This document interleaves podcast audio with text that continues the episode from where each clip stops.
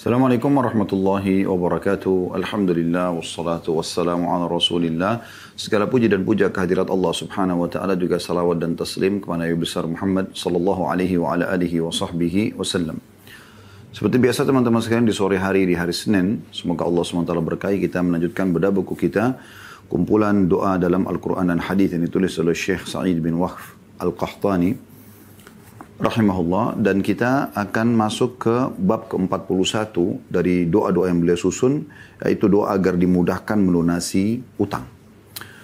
Sebelumnya saya akan coba menjelaskan dulu bahwasanya hutang dalam Islam itu hanya dibolehkan bagi orang yang terdesak atau sangat membutuhkan dan tidak dianjurkan orang berutang sementara dia punya kemampuan Contoh kasus di zaman kita sekarang yang terjadi banyak pelanggaran agama adalah makin mampu, maka makin banyak utangnya. Padahal sebenarnya ini tidak dibolehkan dalam syariat. Karena hutang itu sekali lagi hanya boleh bagi orang yang tidak mampu atau terdesak. Kita temukan misalnya penggunaan kartu kredit di zaman kita sekarang, justru makin kaya orang tersebut, maka makin besar limitnya agar dia berhutang. Walaupun cicilan tersebut 0%, sementara dia mampu untuk membeli cash, maka ada larangan dalam Islam untuk berhutang. Ya. Jadi hutang ini hanya bagi orang yang perlu saja terdesak. Ya. Sementara bagi yang mampu tidak dibolehkan. Beranjak daripada hadis Nabi SAW yang disohikan oleh para ulama hadis. Seingat, seingat saya ini diriwayatkan oleh Imam Ahmad dan Imam Al-Zahabi rahimahullah menyebutkan hadis ini dalam buku beliau dosa-dosa besar. Matrul ghani, kata Nabi SAW, matrul ghani zulm. Menunda pembayaran bagi orang yang kaya adalah kezaliman atau dosa besar. Ya, makanya Imam Madhabi rahimahullah masukkan kategori dosa besar orang mampu yang menunda pembayaran utang. Di sini masuk dalamnya adalah dia utang sementara dia mampu. Untuk apa dia utang? Sementara konsekuensi daripada utang tersebut sangat berat. Ya, nanti akan kita jelaskan dalil-dalil orang yang menunda pembayaran utang sementara dia mampu atau sengaja dia berhutang sementara dia mampu. Ya. Dan uh, sisi yang lain, kalau seandainya ada orang yang harus pun berutang, maka dia dianjurkan dalam syariat untuk mengikuti hadis Nabi Shallallahu Alaihi Wasallam yaitu sabda beliau barang siapa yang berhutang dan dia niat ingin mengembalikannya membayarnya maka Allah akan mudahkan dia membayarnya dan barang siapa yang berhutang tidak ingin membayarnya dari awal ya dia sudah dia tidak ingin membayar maka Allah pun akan persulit dia untuk membayarnya. Sementara banyak sekali ancaman bagi orang-orang yang wafat sementara dia ya tidak membayar utangnya. Sebagaimana dalam hadis Nabi SAW di antaranya beliau bersumpah tiga kali demi zat yang jiwaku dalam genggamannya. Kalau seandainya seseorang itu mati terbunuh mati syahid kemudian dia hidup lagi, terbunuh mati syahid kemudian dia hidup lagi, terbunuh mati syahid yang ketiga kali, ya, satu kali aja sudah luar biasa, apalagi sampai tiga kali mati syahid, tidak akan diterima ruhnya oleh Allah Subhanahu Wa Taala sampai utangnya terbayar atau kama qala Nabi sallallahu alaihi wasallam. Oleh karena itu, kita harus hati-hati sekali berhubungan dengan masalah utang ini atau kita harus hutang. Kalau seandainya seseorang itu sudah terlanjur berhutang, ya, misalnya di saat anda ikut taklim ini anda baru tahu, oh ternyata orang kaya nggak boleh utangnya misalnya, ya kan? Karena itu masuk dalam kezaliman dia menunda pembayaran sementara dia punya uangnya. Dia hanya mau menggunakan seperti fasilitas saja, padahal sebenarnya dia tidak boleh berutang di saat itu ya. Maka sekarang dia mau mengubah, sudah terlanjur utang. Maka Anda selesaikan, Anda lunasi semua itu. Dan mulai sekarang Anda mulia cash and carry. Bayar cash, Anda bawa barangnya. Selesai. Sehingga Anda tidak ada beban. Dua tiga langkah setelah Anda beli produk tersebut. Dan kemudian Anda meninggal dunia, Anda tidak ada beban hukum. Anda tidak ada beban hukum. ya. Apalagi yang uh, terjadi pada sebagian orang, mereka berutang tanpa diketahui ahli warisnya. Sehingga akhirnya ahli warisnya pun tidak membayarkan hutang tersebut dan menjadi penyebab dia disiksa gara-gara hutang-hutang yang ya melilit yang uh, tadinya semasa dia hidup bisa sebenarnya dia tidak perlu utang gitu ya. Jadi ini poin yang perlu digarisbawahi. Tapi kalau orang sudah terlanjur berhutang, dia bertobat nasuha, kalau memang dia adalah orang kaya dan tidak mengulanginya, dan dia bisa membaca doa yang akan kita bacakan sebentar lagi, teman-teman sekalian. Dan juga bagi orang-orang yang tidak mampu, kemudian dia juga kesulitan untuk membayar, dia juga menggunakan doa ini. Doa yang diangkat di sini ada dua. Doa yang pertama adalah Allahumma kfini bihalalika an haramik wagnini wa agnini bifadlika amman siwak. Ya Allah cukupkanlah aku dengan rezekimu yang halal dari yang haram. Dan cukupkanlah aku dengan karuniamu agar aku tidak membutuhkan lagi selainmu. Atau membutuhkan dari selainmu. Hadis ini diriwayatkan Tirmidzi di 5 halaman 560 dan juga disebutkan oleh Syekh Al-Albani dalam Sahih Tirmidzi di jilid 3 halaman 180. Doa ini teman-teman sekalian, ya, doa yang dianjurkan sekali oleh Nabi Shallallahu Alaihi Wasallam untuk dibaca dan uh, ada seorang perawi hadis sehingga saya Ibnu Abbas radhiyallahu anhu mengatakan kalau seandainya engkau membaca doa ini ya maka niscaya Allah akan melunasi ya hutang-hutangmu walaupun memenuhi langit. Dan ini potongannya kita bisa bagi dua doa ini. Ya Allah cukupkanlah aku dengan rezekimu yang halal dari yang haram. Maksudnya agar selalu pendapatanku hanya yang halal saja. Ya. Yang betul-betul aku bebas untuk mengelolanya, uh, menikmatinya. Dan potongan yang kedua adalah dan cukupkanlah aku dengan karuniamu agar tidak membutuhkan dari selainmu. Maksudnya ini menyinggung masalah utang supaya aku tidak akan pernah utang lagi sama orang lain dan tolong lunasilah utang-utangku tersebut. Ini makna daripada doa yang pertama. Doa yang kedua ada poin B-nya. Allahumma inni a'udzubika minal hammi wal hazan wal ajzi wal kasal wal bukhli wal jubni wa dala'id daini wa galabatir rijal. Ya Allah, sungguhnya aku berlindung kepadamu dari duka dan kesedihan kelemahan dan kemalasan, kebakhilan dan sifat pengecut, serta himpitan hutang dan penindasan orang-orang. Hadis ini diriwayatkan Imam Bukhari jadi 7 halaman 158. Pernah ada seorang sahabat datang kepada Nabi SAW dan mengeluhkan tentang utang yang melilit dia. Maka Nabi SAW pun memerintahkan agar dia membaca doa ini agar Allah Subhanahu Wa Taala menyelesaikan utangnya.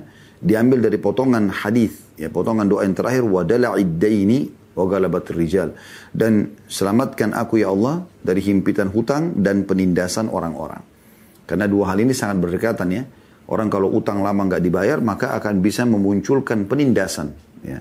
Penindasan pemilik piutang kalau mereka tidak beriman kepada Allah Subhanahu wa taala. Ibnu Abbas juga menyebutkan bahwasanya siapa yang membaca doa ini maka akan dilunasi utangnya oleh Allah Subhanahu wa taala walaupun memenuhi langit. Tapi tentu di sini diikuti dengan ikhtiar-ikhtiar. Karena Islam mengajarkan kepada kita teman-teman sekalian selain berdoa, kita juga berikhtiar. Ada asbab, ada sebab-sebab. Ya, Maryam alaihissalam pada saat dia lagi hamil dan mau melahirkan Isa alaihissalam di bawah sebuah pohon, Allah sebutkan dalam surah Maryam, A'udzu billahi minasyaitonir rajim wa huzzi ilaiki bijiz'in nakhlati tusaqit alayki rutaban dan goncangkanlah pohon kurma yang ada di sebelah Muhai Maryam, maka akan berjatuhan kepadamu kurma-kurma yang sudah matang. Kenapa Allah subhanahu wa ta'ala tidak jatuhkan langsung saja kurma itu? Langsung aja di pangkuan Maryam. Atau langsung saja Maryam merasa kenyang. Allah subhanahu wa ta'ala ingin manusia memahami kalau Allah menciptakan sebab-sebab. Yang seharusnya sebab itu diikuti. Jadi sebab kita akan sembuh dengan kita ikhtiar berobat ya jadi kita sebab mendapatkan rezeki dengan kita coba bekerja, berusaha, berikhtiar. Nah ini semua poin-poin yang harus diketahui. Kenapa Musa alaihissalam pada saat mau membelah Laut Merah untuk selamat dari Fir'aun, Allah masih suruh Musa untuk mencambukkan tongkatnya ke pinggiran Laut Merah, baru kemudian air, air Laut Merah itu meninggi seperti dinding-dinding. Kenapa Allah SWT tidak langsung saja menaikkan air tanpa ada cambukan dari tongkat Nabi Musa alaihissalam ke pinggiran laut. Supaya ada ikhtiar ada sebab yang mendatangkan hasil gitu ya. Itu yang dimaksudkan di sini. Jadi seseorang itu berusaha berikhtiar menyelesaikan hutang-hutangnya sambil dia membaca doa-doa ini tentunya. Tentu doa yang kedua ini memiliki banyak sekali kandungan. Ada delapan hal yang kita berlindung dari Allah subhanahu wa ta'ala. Yang pertama berlindung dari ham. Allahumma inni a'udzubika minal ham. Atau duka. Duka biasanya lebih dalam lagi daripada kesedihan ya.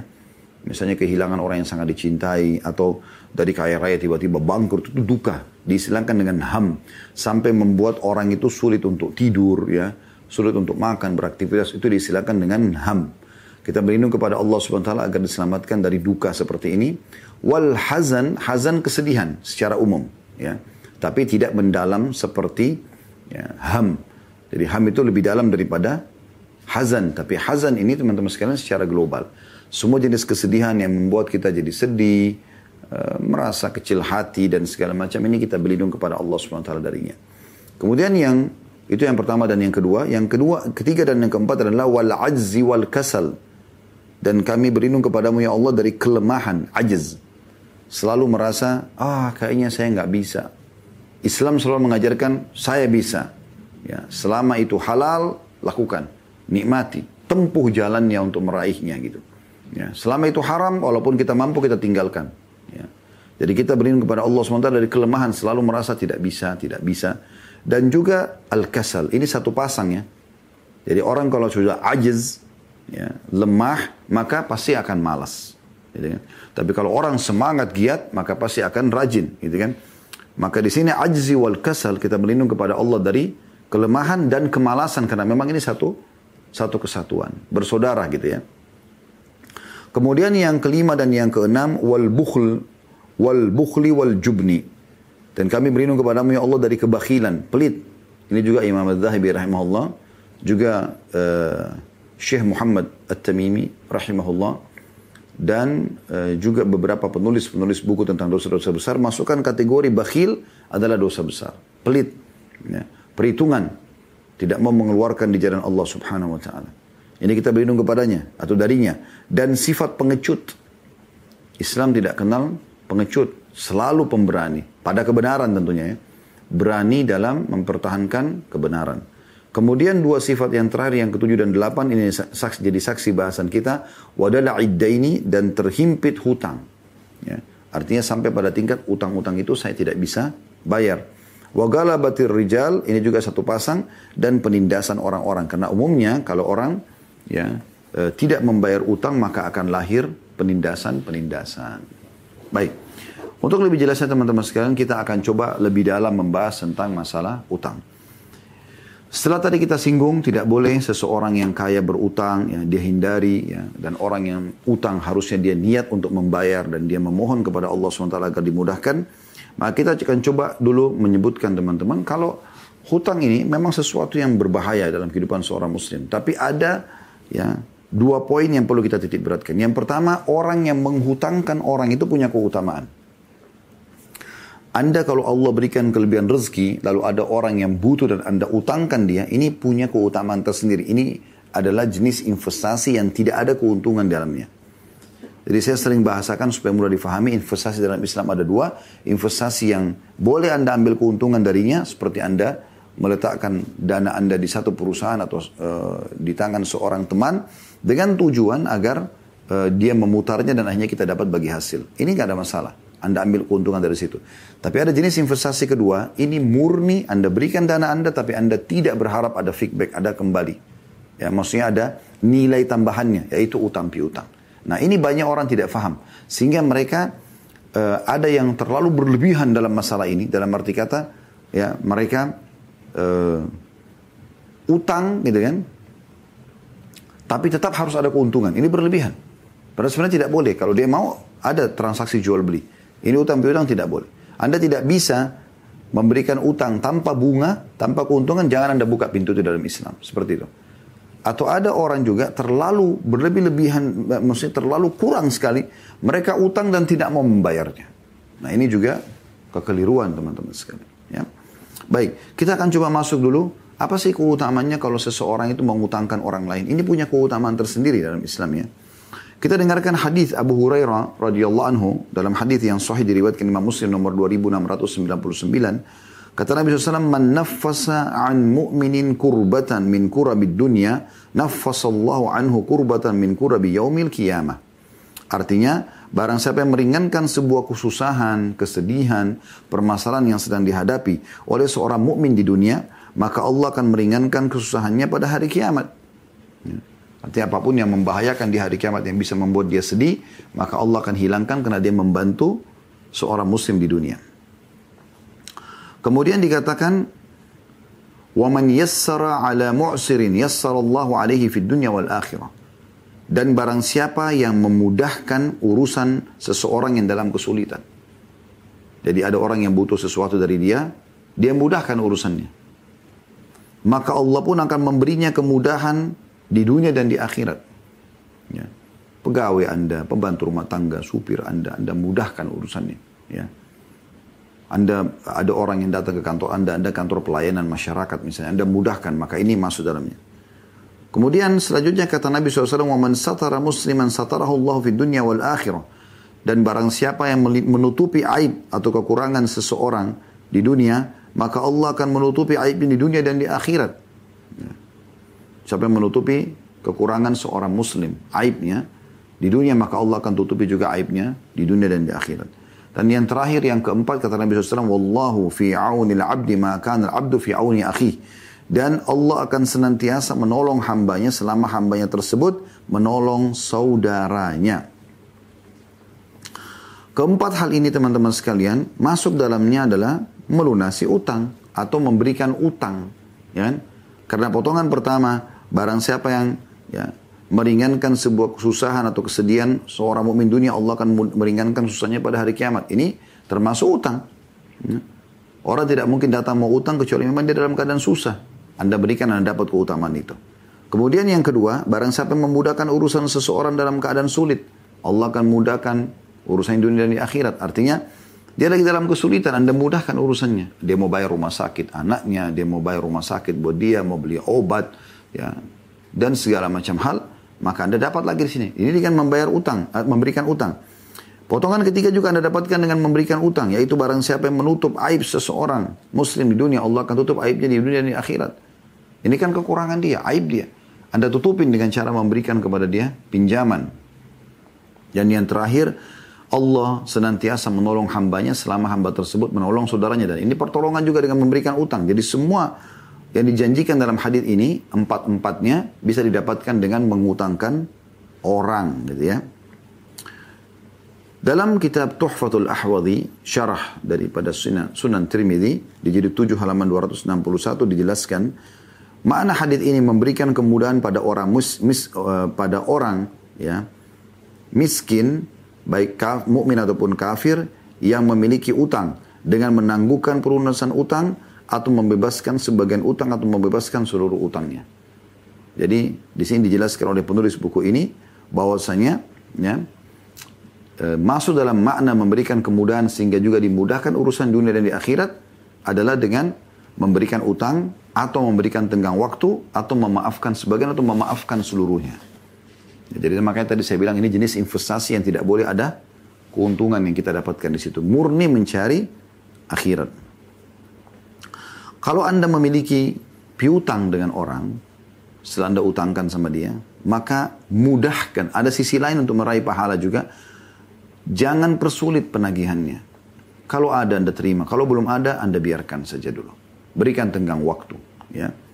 Sesuai dengan hadis Jabir bin Abdullah radhiyallahu anhu bahwasanya dia dengan ayahnya sahabat bahwasanya Rasulullah SAW bersabda rahimallahu rajulan samhan idza ba' wa idza ishtara wa idza iqtada Semoga Allah merahmati seseorang yang bersikap mudah ketika menjual. Transaksi jual beli, sudah ada keuntungan, sudah Alhamdulillah, mudahkan. Tidak usah persulit. Ya, sehingga dia bisa beli produk lain, dia putar lagi modalnya gitu kan. Dan juga ketika membeli, dia sudah tahu ini menguntungkan, tidak usah lagi dia press, sengaja dia tekan orang. Padahal dia sudah tahu dia sudah untung sebenarnya. Udah beli aja. Mudahkan gitu. Ini Allah, Nabi SAW mendoakan agar Allah merahmati dia. Dan yang ketiga adalah ketika menagih haknya atau utangnya. Dia mudahkan.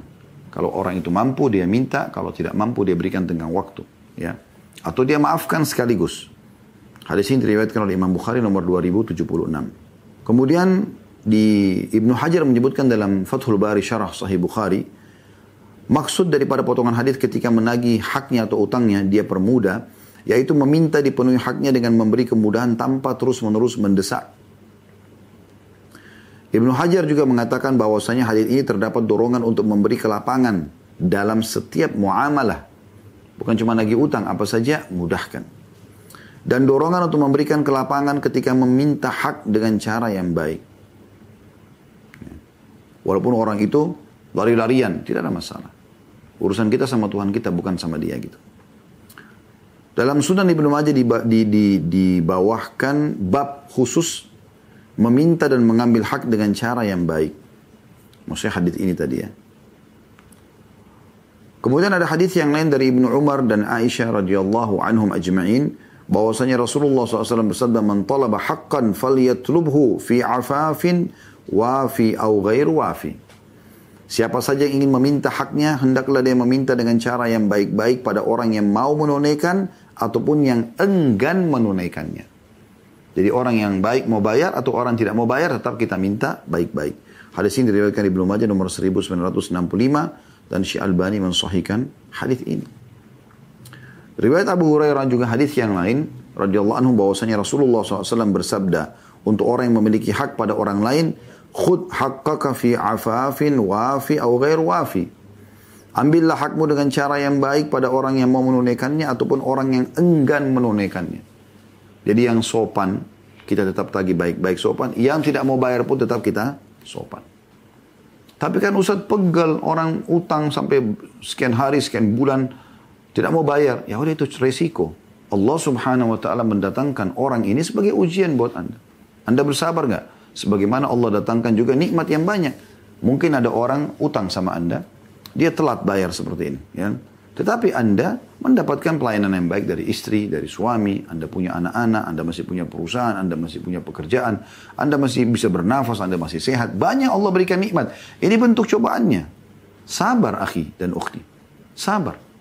Ya, bisa dikatakan hampir semua orang di antara kita akan pernah memiliki piutang dan tidak semua orang bayar.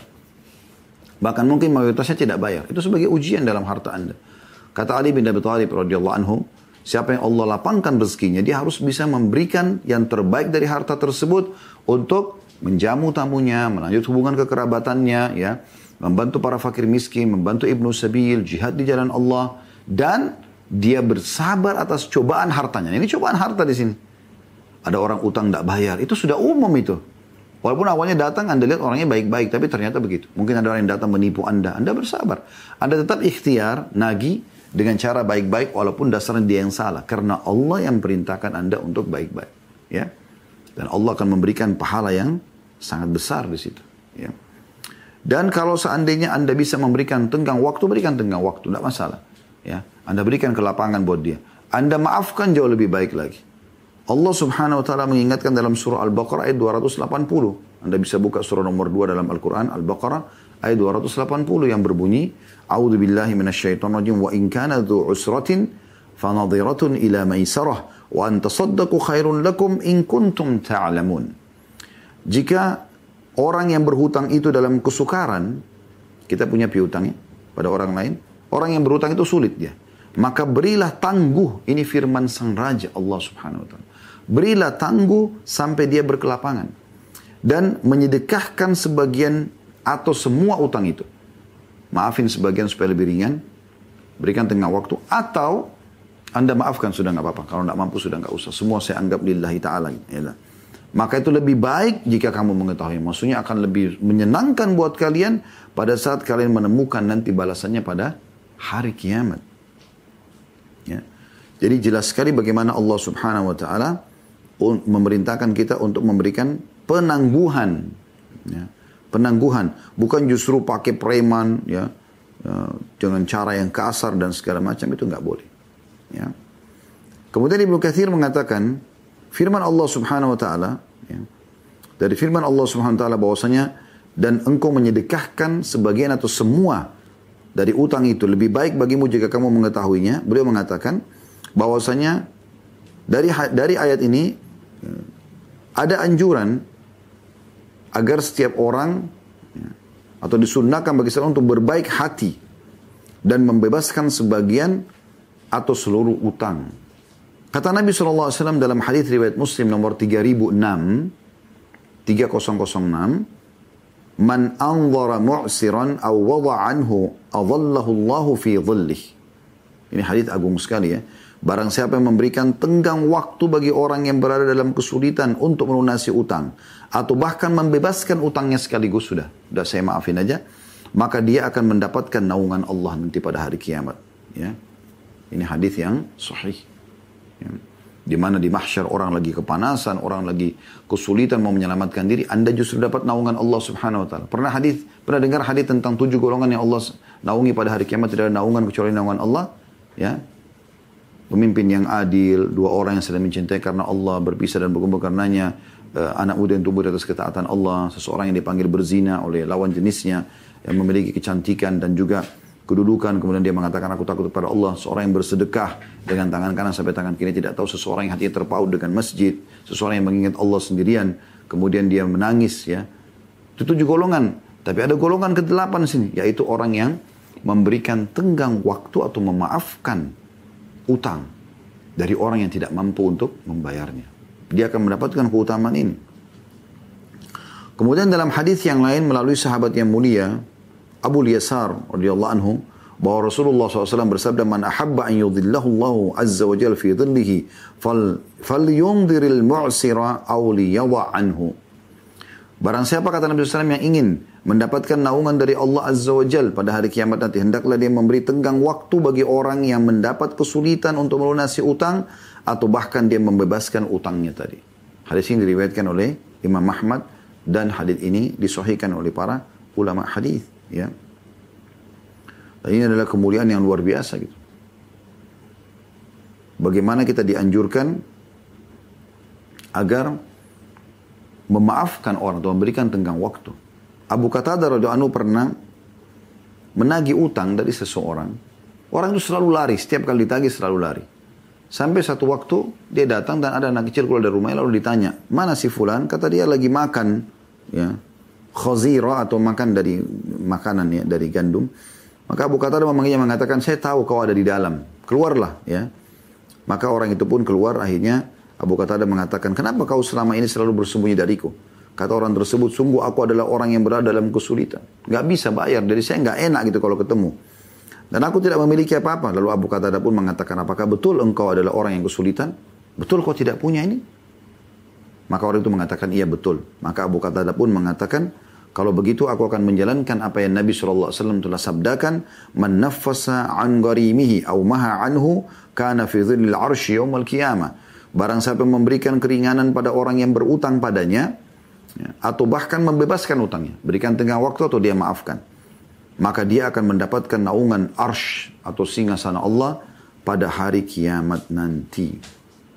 Dan hadis ini sanatnya sahih ya uh, diriwayatkan disebutkan oleh Syekh Shu'aib Al-Arnaud tentang kesahihannya.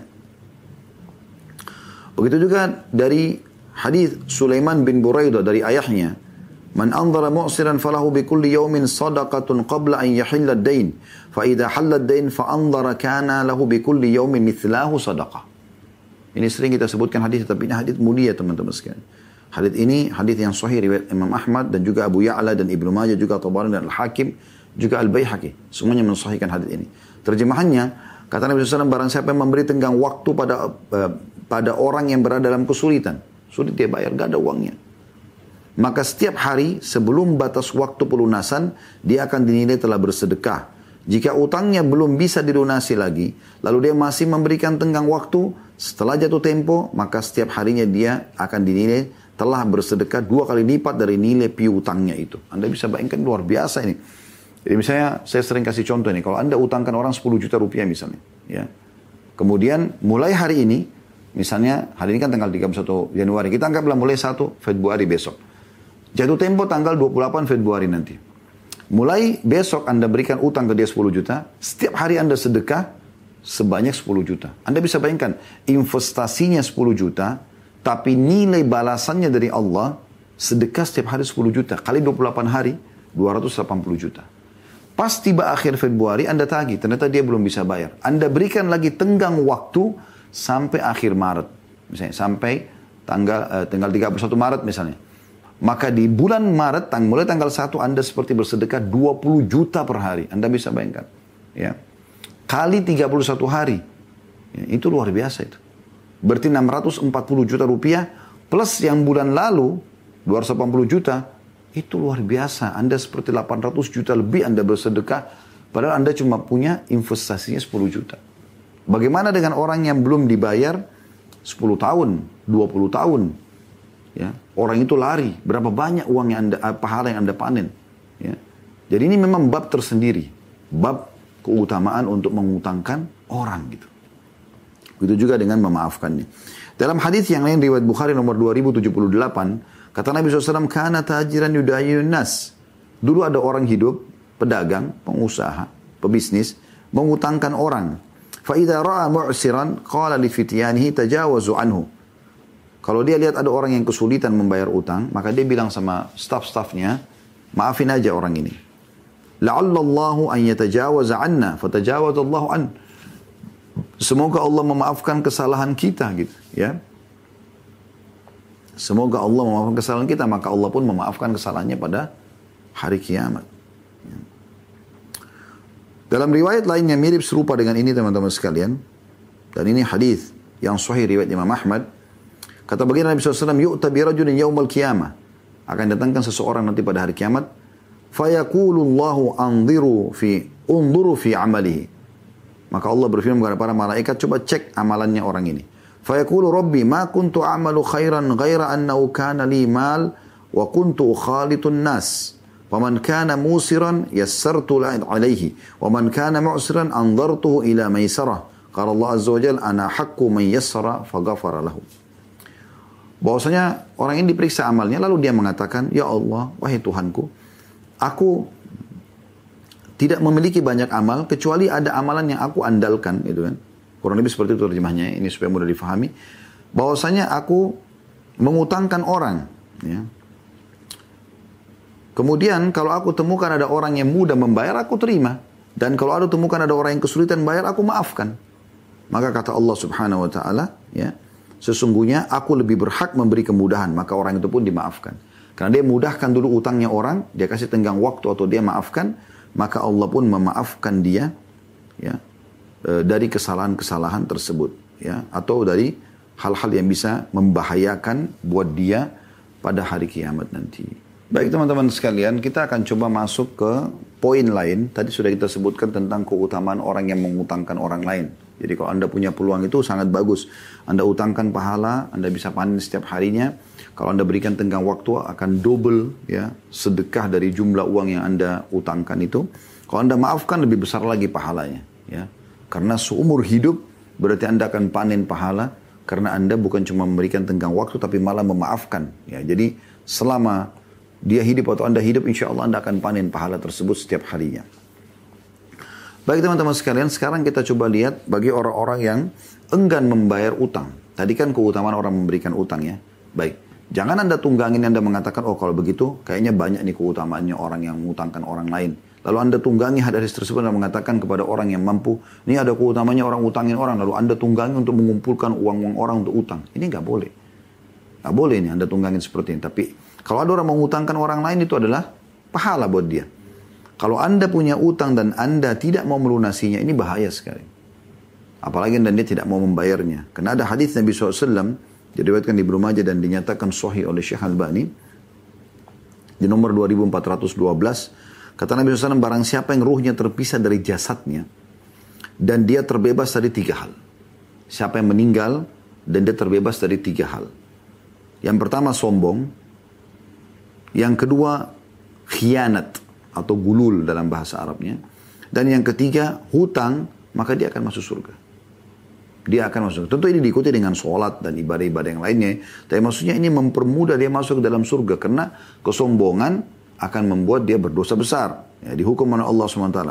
Khianat juga punya rentetan sama eh, hak-hak uh, orang lain yang akan dituntut dia pada hari kiamat. Begitu juga dengan utang yang memiliki hak orang lain. Tapi saksi bahasan kita bagaimana hutang itu adalah hal yang terpenting atau masuk dalam hal penting dalam penyelamatan dari api neraka. Juga ada hadis Nabi sallallahu alaihi wasallam, "Man faraka ruhul jasada wa huwa bari'un min thalath." Ya. Maaf ini tadi uh, apa namanya? bahasa Arabnya ya. Saya sudah bacakan tadi terjemahannya.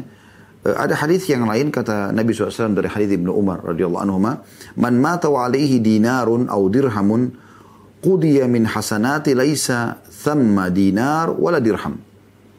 Yang artinya barang siapa yang mati dalam keadaan masih memiliki hutang satu dinar atau satu dirham saja. Ini dianggap uang terkecil pada saat itu ya.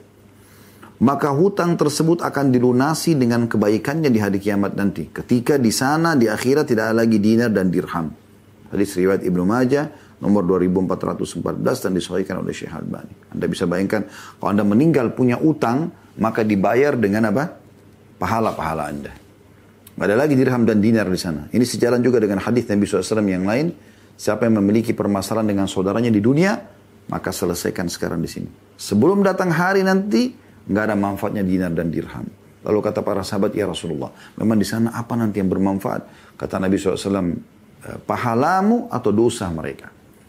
Jadi bagi-bagi pahalamu untuk melunasi utang, uh, engkau pernah mencaci maki, menggibah, memfitnah dan segala macam hal yang merupakan hak orang lain. Ya na'udzubillah semoga Allah selamatkan kita semua dari ini. Dan saya sarankan teman-teman jangan pusing dengan keadaan orang lain. Perbaiki diri anda. Kalau anda lihat kebaikan anda dukung. Kalau anda lihat kemungkaran anda nasihati atau doakan supaya dapat hidayah. Selesai. Jangan masuk kerana orang lain. Tiap hari gosipin orang. Tiap hari fitnah orang. Jadi masalah atau ngambil hak orang lain dan tidak dikembalikan. Ini akan jadi berat bagi dia pada hari kiamat. Maka harusnya dia menyelamatkan diri, gitu kan?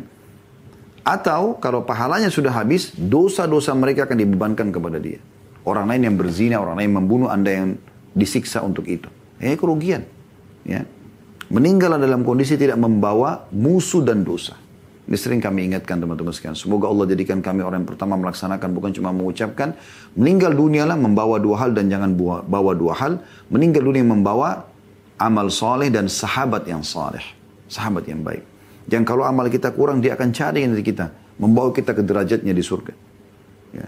Dan jangan meninggal membawa dua hal. Musuh dan ya, uh, dosa.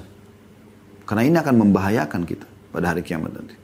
Meninggal dalam kondisi tidak ada permasalahan dengan orang-orang, tidak ada terlilit utang, dan Anda penuh dengan ibadah, kesabaran kalau ada cobaan, maka Anda akan selamat insya Allah.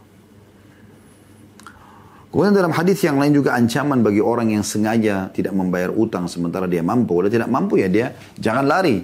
Dia coba membahasakan kepada pemilik piutang. Minta dimaafkan, diridhokan. Atau kalau tidak minta tenggang waktu. Dan anda baca doa tadi yang sudah kita pelajari. Dua jenis doa itu agar utang Anda dilunasi. Ya. Tapi kalau Anda sengaja tidak mau bayar, maka ini jadi masalah. Ini yang sedang kita bahas. Hadis Nabi SAW ya, diriwayatkan oleh Tirmidzi dan disahihkan oleh Syekh Albani hadis yang berbunyi nafasa uh, nafasal mu'mini mu'al nafsul ma nafsul mu'mini mu'allaqatun bidaini hatta yuqda anhu jiwa seorang mukmin masih bergantung dengan utangnya sampai dia melunasinya atau kerabatnya melunasinya. Dari sini juga kita perlu ambil pelajaran teman-teman sekalian. Anda kalau punya utang, tulis wasiat. Tulis wasiat. Nabi SAW memerintahkan kita, jangan lewat tiga hari sesuatu yang membebani kita, kecuali sudah kita tulis dalam bentuk wasiat. Saya punya utang sama fulan, saya punya utang sama fulan. Ingatkan itu. Pada saat mertua kami meninggal, saya ingatkan itu. Orang tua kami juga meninggal, saya ingatkan pada kerabat. Ingat, mungkin dia punya utang sama tetangga, mungkin ada warung di sebelah, mungkin cuma segelas air, mungkin sebuah pulpen. Hal-hal kecil, coba tanyakan supaya mereka halalkan. Karena itu sudah cukup akan membuat ruhnya bergantung sampai dilunasi. Ya. Al-Iraqi berkata, urusannya masih menggantung, tidak ada hukuman baginya, ya, yaitu tidak bisa ditentukan apakah dia selamat atau binasa, sampai dilihat bahwa utangnya terlihat tersebut lunas atau tidak. Ya, sampai Nabi SAW itu tidak mau mensolati orang yang punya utang. Jadi uh, ada pernah orang mau disolati di hadapan Nabi SAW, kemudian beliau bertanya, apakah orang ini punya utang? Ada sahabat mengatakan, iya ya Rasulullah, dua dirham. Kata Nabi SAW, solatilah sahabat kalian ini. Nabi sendiri tidak solatin. Gitu kan. Jadi anjurannya para ulama-ulama besar tidak sudah solatin. Sampai ada yang mengatakan, ya Rasulullah saya menanggungnya. Biar saya yang bayar. Barulah Nabi SAW sholati jenazah orang tersebut. Saking pentingnya masalah utang ini harus diperhatikan gitu. Orang yang tidak mau melunasi utang ini dihitung seperti pencuri. Kalau dia punya kemampuan ya. Sesuai dengan hadis Suhaib al-Khair radhiyallahu anhu bahwasanya Rasulullah SAW bersabda ayyuma rajulin yuday yuday yudayyinu ya, atau yudayyanu ayyuma rajulin yudayyanu daynan wa huwa mujmi'un alla yuwaffiyahu iyahu lakiyallahu sariqan. siapa saja yang berhutang lalu berniat tidak mau melunasinya, sengaja lari-larian, sengaja nunda-nunda, ya. Maka dia akan bertemu Allah pada hari kiamat dalam status sebagai pencuri. Pencuri, ya. Karena dia sengaja, sama dengan pencuri. Hadis ini riwayat Ibnu Majah nomor 2410 dan Syekh Albani menyatakan hadis ini hasan sahih. Al-Munawi berkata, rahimahullah, orang seperti ini akan dikumpulkan bersama golongan pencuri dan akan diberi balasan sebagaimana hukuman bagi mereka. Dikutip dari kitab Faidul Qadir, jadi 3 halaman 181. Ibnu Majah juga membawakan hadis ini dalam bab barang siapa yang berhutang dan berniat tidak ingin melunasinya. Berarti akan menjadi hukumannya dihitung pencuri. Ibnu Majah juga membawakan riwayat lain dari hadis Abu Hurairah radhiyallahu anhu bahwasanya Rasulullah sallallahu alaihi wasallam bersabda man akhada amwalan nasi yuridu itlafaha atlafahullah. Barang siapa yang mengambil harta manusia dengan niat ingin menghancurkannya ya maka Allah akan menghancurkan dirinya. Hadis riwayat Bukhari nomor 18 Ibnu Majah nomor 2411 ya jadi ini hati-hati sekali misalnya ada orang sengaja nih dia utang atau sengaja memang tujuannya untuk menghancurkan keadaan ekonominya orang tersebut maka ini lebih berat lagi Allah pun akan menghancurkan hidup dia. Banyak manusia tidak sadar tentang masalah ini teman-teman sekalian. Kalau permasalahan yang sedang dihadapi sebenarnya baik dari bahaya lisannya sendiri, dia pernah doakan keburukan diri dan keluarganya misalnya atau hartanya atau pekerjaannya. Atau memang dia punya permasalahan dengan orang yang dia tidak sadari. Ada sangkutan dengan orang lain yang orang tertolimi akhirnya orang mendoakan keburukan buat dia. Dan ini harus hati-hati. Ya, ini harus hati-hati ya karena ini permasalahan bukan masalah ringan. Di dalam hadis ya Nabi SAW tentang bahayanya utang juga ini hadis diriwayatkan oleh Imam Muslim nomor 1886 kata Nabi SAW yukfaru syahidi kullu dzambin illa dain semua dosa orang yang mati syahid akan diampuni kecuali hutang berarti hutang di sini dikategorikan ya bisa berbentuk dosa bisa berbentuk sesuatu yang menggantung jiwa dia kalau dia sengaja tidak mau bayar berarti dosa kalau dia tidak sempat bayar, maka minimal akan menahan ruhnya tadi. Ya, tidak belum dihisap sama Allah SWT, belum bisa menikmati juga kalau ada pun ada nikmat yang diberikan di alam barzah sana sampai terlunasi utangnya. Oleh karena itu teman-teman sekalian kita harus hati-hati sekali. Nabi SAW sering kali mengulangi dalam doa beliau selain doa tadi yang kita baca itu. Ada doa juga yang beliau sering baca teman-teman sekalian di dalam sholatnya. Ya, Sallallahu Alaihi Wasallam. Disebutkan dalam sebuah riwayat Imam Bukhari nomor 2397 karena yad'u fi shalah bahwasanya Nabi SAW sering membaca dalam doa ini kata Aisyah anha ya, bahwasanya Rasulullah SAW kana yad'u fi shalah sering kali beliau berdoa dalam surat wa yaqul Allahumma inni a'udzubika minal ma'thami wal maghram ya Allah selamatkanlah aku dari dosa dan banyak utang atau terlilit utang ya. فقال له قائل ما أكثر ما تستعيد يا رسول الله من المغرم Seseorang berkata, Ya Rasulullah, kenapa begitu seriusnya anda berlindung dari terlilit utang ini? Qala inna rajula idha gharima haddatha fakadab wa wa'ada fa akhlaf. Ini alasan lainnya secara keimanan. Kata Nabi SAW, karena orang kalau terlilit utang, maka dia akan ber, dia akan sering dusta dan dia akan ber, dia kalau berkata dia akan dusta dan kalau dia berjanji dia akan pungkiri.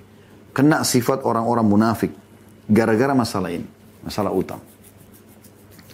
Al-Muhallab mengatakan dalam hadis ini terdapat dalil tentang wajibnya memotong segala perantara yang menuju pada kemungkaran. Yang menunjukkan hal itu adalah doa Nabi SAW ketika beliau dari utang dan hutang sendiri dapat mengantar pada dusta. Artinya, kalau Anda buat satu perbuatan ternyata bisa membuka pintu dosa lain, maka ini sendiri sudah tidak boleh. Walaupun dasarnya utang pada orang ini ya terbuka pintunya kalau orang tidak mampu dari kita katakan. Tapi ini peka sekali. Kapan Anda buka sementara Anda mampu, berarti membuka pintu-pintu dosa lain. Ya. Tadinya dosa menunda pembayaran, dosa akhirnya Anda bisa berdusta pada saat ditanya, dan dosa juga Anda ingkar janji. Saya akan bayar, dan Anda tidak bayar.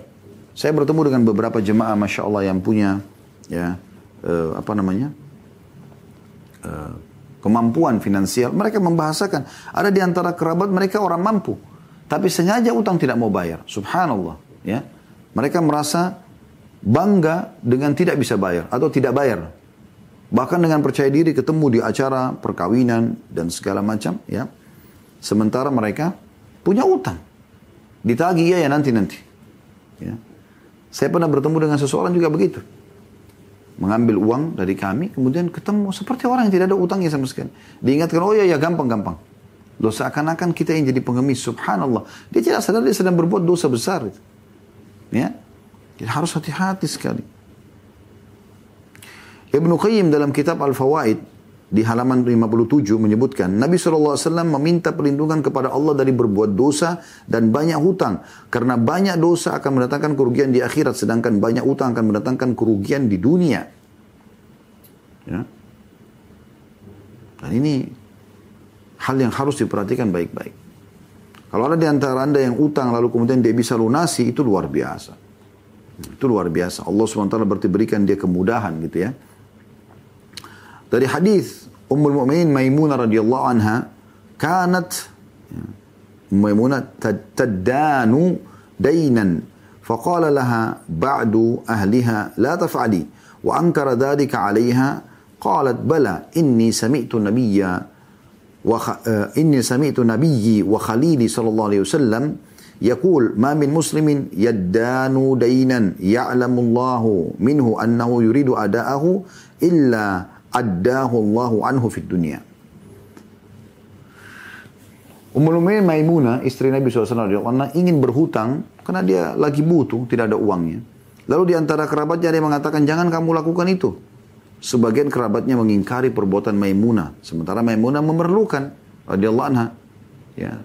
Maka beliau pun mengatakan, iya sesungguhnya aku mendengar Nabi dan kekasih, Nabiku dan kekasihku Sallallahu Alaihi Wasallam bersabda, jika seorang muslim memiliki utang dan Allah mengetahui bahwa dia berniat ingin melunasi utang tersebut, maka Allah akan memudahkan baginya untuk melunasi utang tersebut di dunia. Hadis diriwayatkan Ibnu Majah nomor 2399. Artinya, orang darurat harus utang apa boleh buat utang saja, tapi niat membayarnya. Kalau Anda punya kemampuan, jangan utang sama sekali. Ya.